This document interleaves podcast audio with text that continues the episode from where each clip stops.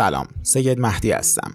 اینجا کتابخانه صوتی بیت کوین ما اینجا قصد داریم به صورت هفتگی مقالات و کتابهای صوتی تولید کنیم و خدمت شما از آن ارائه بدیم و همچنین احتمالا در آینده نزدیک اتفاقات و چیزای جدید رو با هم رقم بزنیم. پس خیلی برامون مهمه که اگر ما رو میشنوید و خوشتون میاد انتقادی پیشنهادی دارید از طریق پلتفرم های مختلف با ما در میان بذارید و یا اینکه ما رو حمایت کنید و مهمترین حمایت هم چیزی نیست جز انتشار این محتوا. این نهمین اپیزود از کتابخانه صوتی بیت کوین ما قصد داریم توی این اپیزود به کتاب روند سعودی بیت کوین بپردازیم. کتابی که ترجمه حامد صالحی رو داره و حامی این ترجمه هم رسانه آموزشی کوین ایران بوده.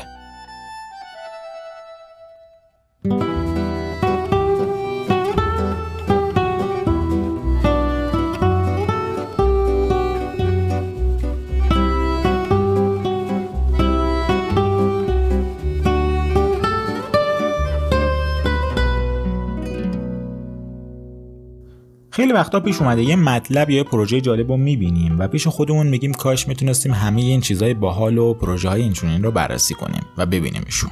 یا یه مطلبی رو می‌خونید و دوست دارید که منابع نزدیک به اون رو پیدا کنید یا سورساشون رو پیدا کنید و بیشتر راجبشون بدونید.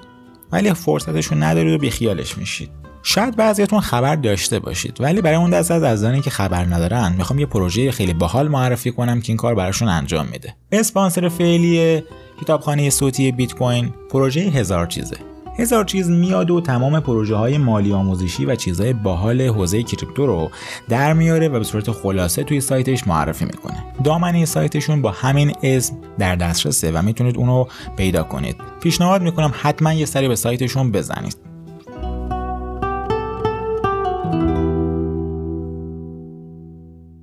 بریم سراغ پیشگفتار حامی کتابچه‌ای که در دست دارید به پشتیبانی پایگاه خبری آموزشی کوین ایران و به عنوان بخشی از فعالیت‌های آموزشی این پایگاه در جهت آشنایی جامعه فارسی زبان با بیت کوین ترجمه و منتشر شده. یکی از اهداف اصلی برای ترجمه و انتشار این کتاب کسب درک صحیحی از فلسفه وجودی بیت کوین و جایگاه اون در تکامل تاریخی پول و صنعت مالیه که پیرو اون دورنمای بهتری از آینده این رمز ارز ترسیم خواهد کرد.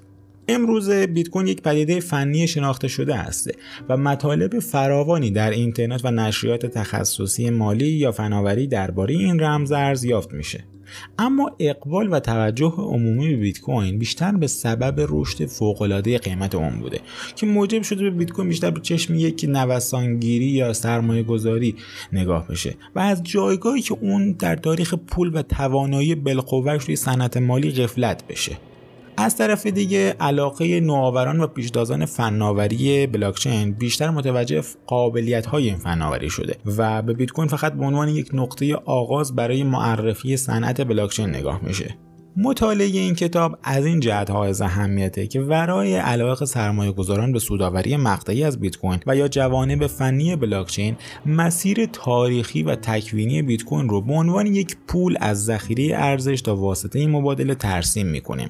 به عبارت دیگه درک فلسفه وجودی بیت کوین در گرو درک این هسته که بیت کوین رو به مسابقه یک پول بدون تورم و غیر متمرکز بشناسیم و مسیری که تا الان طی کرده و قرار طی کنه رو بفهمیم. برای اینکه یک شی یا کالا حالا در مورد بیت کوین یک شی دیجیتالی به عنوان پول و در نقش واسطه مبادلات استفاده بشه باید مورد پذیرش همگان قرار بگیره. نویسنده نشون میده که بیت کوین در مسیر تبدیل شدن به یک پول برای پرداختهای روزمره هنوز در مرحله اولیه است.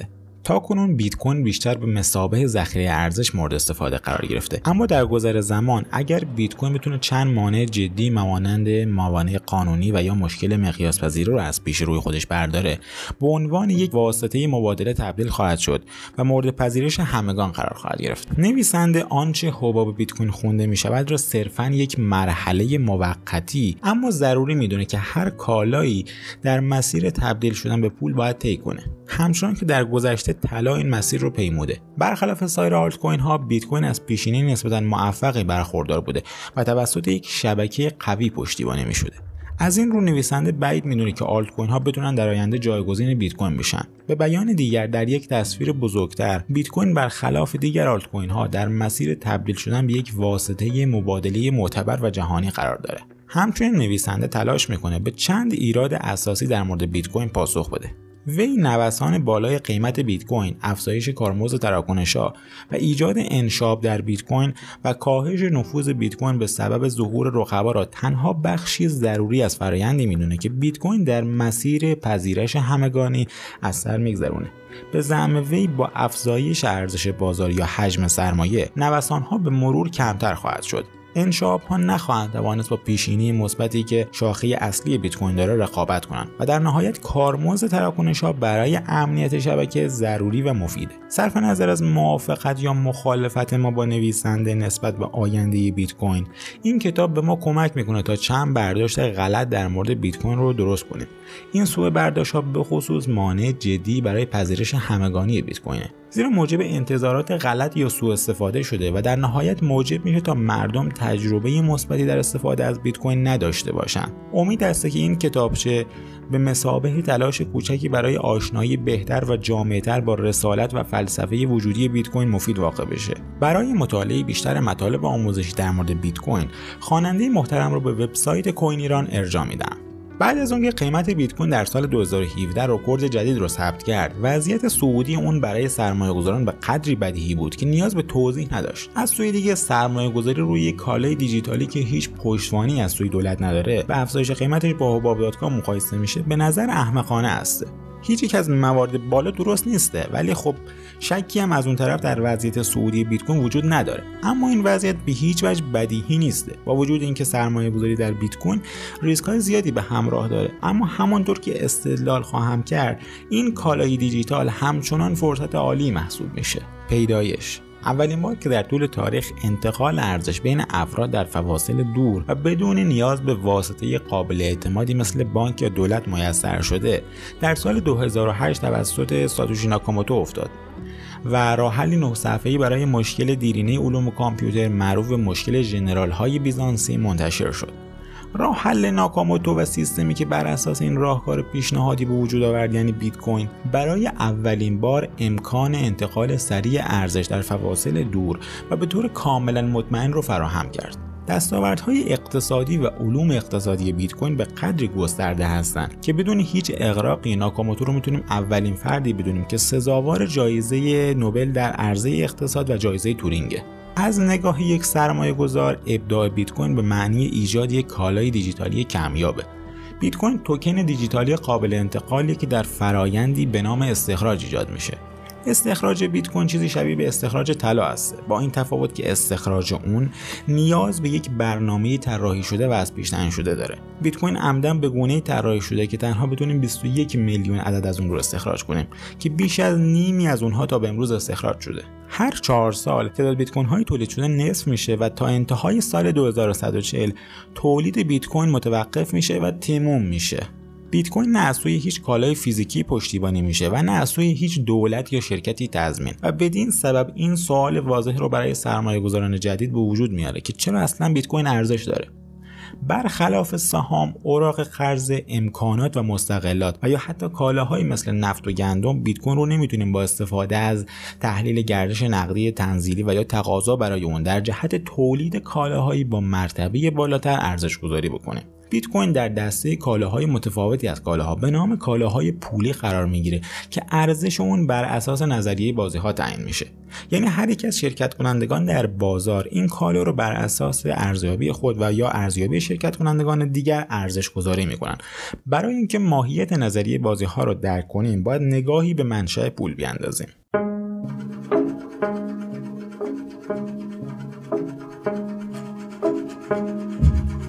thank you Thank you.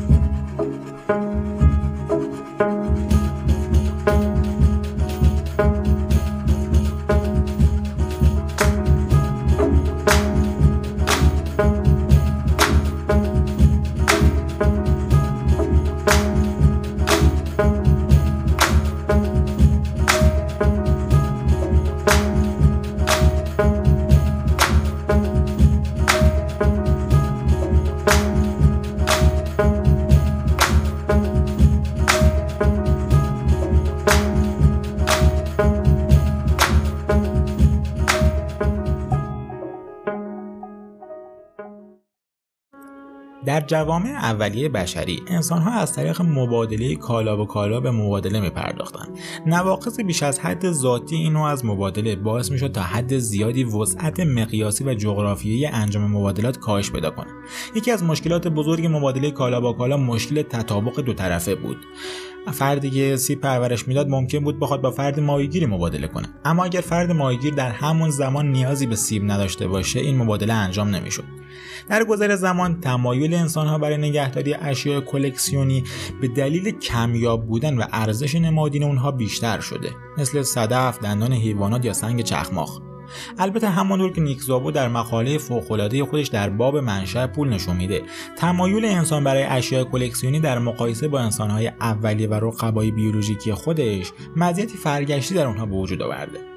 نقش تکاملی اصلی و نهایی اشیاء کلکسیونی وسیله برای ذخیره سازی و انتقال ثروت بود.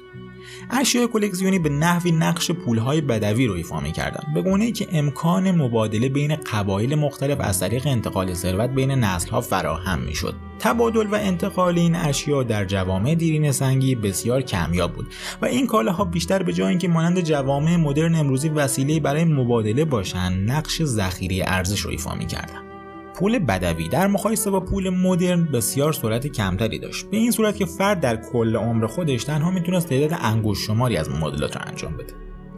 با این اصاف یک شیء با ارزش و با دوام چیزی که ما امروز اون ارث مینامیم می‌تونست نسل ها دوام بیاره و با هر تبادل به ارزش خودش بیافزایه یه جورایی با قول ما کرمونیا کتنبه بشه. و حتی این ارزش به حدی برسه که دیگه نتونیم مبادلش رو انجام بدیم.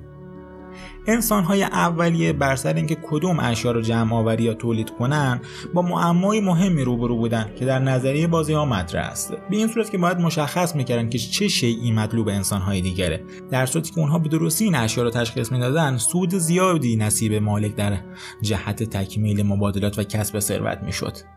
برخی از قبایل بومی آمریکایی مثل نارکانست ها در تولید اشیاء با ارزش که صرفاً برای تجارت کاربردی بودن تخصص داشتند لازم به ذکره که هرچه پیشبینی تقاضای آتی برای یک کالای با ارزش زودتر اتفاق بیفته سود بیشتری آین مالک اون میشه. زیرا در مقایسه با زمانی که تقاضا براش افزایش پیدا کرده می‌تونیم اون رو ارزونتر بخریم. علاوه بر این خرید یک کالا با امید ایجاد تقاضا در اون به عنوان وسیله برای ذخیره ارزش در آینده باعث میشه شتاب پذیرش اون دقیقا برای همین مقصود بیشتر بشه. این حرکت دایره زیبا در حقیقت یک حلقه بازخورده که جوامع رو ترغیب می‌کنه تا بر سر تنها یک وسیله ذخیره ارزش سریعا به توافقی برسند. در نظریه بازی ها به این حلقه تعادل نش گفته می شود در صورتی که یک وسیله ذخیره ارزش به این تعادل دست پیدا کنه رونق بزرگی آید تمامی جوامع میشه چرا که این کار تا حد زیادی مبادله و تقسیم کار رو تسهیل می‌کنه و راه رو برای ظهور تمدن هموار می‌سازه. پس از هزار سال و با رشد جوامع بشری و توسعه مسیرهای داد و ستد بین وسایل ذخیره ارزشی که در هر کدام از جوامع ایجاد شده بود رقابت در گرفت بازرگانان و تاجران باید بین حفظ سود مبادله خود بر حسب وسیله ذخیره ارزش جامعه خود یا بر حسب وسیله ذخیره ارزش جامعه مقصد و یا تعادلی بین این دوتا یکی رو انتخاب می‌کردن. مزیت پسنداز سود بر حسب وسیله ذخیره ارزش خارجی تسهیل انجام داد و در جامعه خارجی بود. همچنین پس انداز شدن توسط وسیله ذخیره ارزش خارجی باعث می‌شد که پذیریشون در جوامع خودشون هم تسهیل بشه چرا که قدرت خرید پس انداز اونها رو افزایش می‌داد. مزایای یک وسیله ذخیره ارزش وارد شده نه تنها در زمان واردات نصیب بازرگانان و دستندرکاران می‌شد بلکه خود جوامع نیز اون رو بینصیب نمیذاشتن. وقتی دو جامعه بر سر استفاده از یک وسیله ذخیره ارزش واحد به توافق می‌رسیدن هزینه انجام داد و با یکدیگر را تا حد زیادی کاهش می‌دادند و به همراه اون ثروت مبتنی بر مبادله خود را افزایش می‌دادند البته اولین بار در قرن 19 بود که اغلب کشورها بر سر یک وسیله ذخیره ارزش واحد یعنی طلا به توافق رسیدند و این دوره بزرگترین انفجار مبادلات در تاریخ رو شاهد بودیم. در اون روزهای پر رونق آقای کینز می رونق اقتصادی بسیار فوقالعاده بود هر فردی با هر ظرفیت یا شخصیت و از هر طبقه ای می‌تونست با هزینه کم و کمترین مشکل به رفاه و امکاناتی دست پیدا کنه که حتی در مخیله پادشاهان قدرتمند و ثروتمند اعثار پیشین نمی گنجید. ساکنان لندن می‌تونستن سفارش های خودشون رو تلفنی بدن و در حالی که در تخت خودشون چای می نوشن محصولات متعدد و مناسب رو از سراسر جهان با هر تعدادی که بخواهن و در مدت زمان نسبتا کوتاهی در درب منزل خود تحویل بگیرن البته اینجا واسه من سوال پیش اومد. واقعا ساکنان لندن در تخت خود چای می نوشند الله اعلم ما چیکارمون این کارا. ویژگی های یک وسیله ذخیره ارزش مناسب. زمانی که ذخایر ارزش با یکدیگر به رقابت می‌پردازن این ویژگی های اونهاست که یک ذخیره ارزش خوب رو از بد مشخص می‌کنه. به گونه که یک ذخیره ارزش مناسب می‌تونه به مرور زمان میزان تقاضای بیشتری رو به دست بیاره یا اینکه اون رو به عنوان ذخیره ارزش و پول اولیه استفاده بکنیم ویژگی های مشخص ظهور پیدا کردن که تقاضای ویژه برای اونها وجود داشت و از طریق اونها این کالاها می‌تونستن ذخایر ارزش دیگر رو شکست بدن. یک ذخیره ارزش ایدئال باید ویژگی های زیر داشته باشه به نظر من. دوام. این کالا نباید فاسد بشه یا به راحتی از بین بره. و همین خاطر گندم ذخیره ارزش مناسبی نیست. قابلیت حمل. حمل و نقل و ذخیره سازی این کالا باید آسان باشد و بتونیم اون رو از دزدی و گم شدن در امان نگه بداریم و همچنین در فواصل دور به داد و ستد پردازیم. و همین دلیل گاو نسبت به یک دستبند طلا انتخاب خوبی نیست. قابلیت تعویض. یک نمونه از این کالا رو باید بتونیم با مقداری برابر تعویض بکنیم. بدون وجود این ویژگی مشکل تطابق دو طرفه حل نمیشه و همین دلیل طلا نسبت به الماس که شکل و کیفیت نامشخصی داره گزینه بهتریه. قابلیت تایید. این کار رو باید بتونیم سریعا شناسایی و اعتبار اون رو تایید بکنیم. تایید آسان باعث اعتماد بیشتر گیرندگانمون و افزایش احتمال انجام داد و میشه. قابلیت تقسیم پذیری این کالا رو باید بتونیم به راحتی به بخش‌های کوچکتر تقسیم کنیم در حالی که این ویژگی در جوامع اولیه‌ای که به ندرت به داد و ستد می‌پرداختن اهمیت زیادی نداشت. اما با رونق داد و ستد کوچکتر و دقیقتر شدن مقادیر مبادله این ویژگی اهمیت بیشتری پیدا کرده کمیابی همانطور که آقای نیکزابو بیان می‌کنه یک کالای پولی باید ارزش بالای غیرقابل جعلی داشته باشه. به بیان دیگر این کالا نباید فراوان باشه یا تولید و دستیابی به اون آسون باشه. شاید کمیابی مهمترین ویژگی یک ذخیره ارزش باشه چرا که این ویژگی دقیقا دست خود رو برای تمایل انسانها جهت جمع آوری اشیاء کمیاب می‌گذاره. این ویژگی منشأ اصلی ذخیره ارزش مناسبه. تاریخچه ثبت شده. هرچه پیشینه ارزش گذاری و درک یک کالا طولانی تر باشه مطلوبیت اون برای ذخیره ارزش افزایش پیدا می‌کنه. ذخایر ارزش دیرینه رو به سختی می‌تونیم عوض کنیم. مگر اینکه این کار رو با زور انجام بدیم یا ویژگی های بهتری که در لیست بالا عنوان شد در اون وجود داشته باشه. مقاومت در برابر سانسور. یک ویژگی جدیدی که در جامعه مدرن و دیجیتال ما به وجود اومده. با خاطر نظارت های فراگیر اهمیت بیشتری هم پیدا کرده. مقاومت در برابر سانسوره. این ویژگی به میزان دشواری جلوگیری از نگهداری و استفاده از کالا توسط شخص خارجی مانند یک شرکت دولت گفته میشه.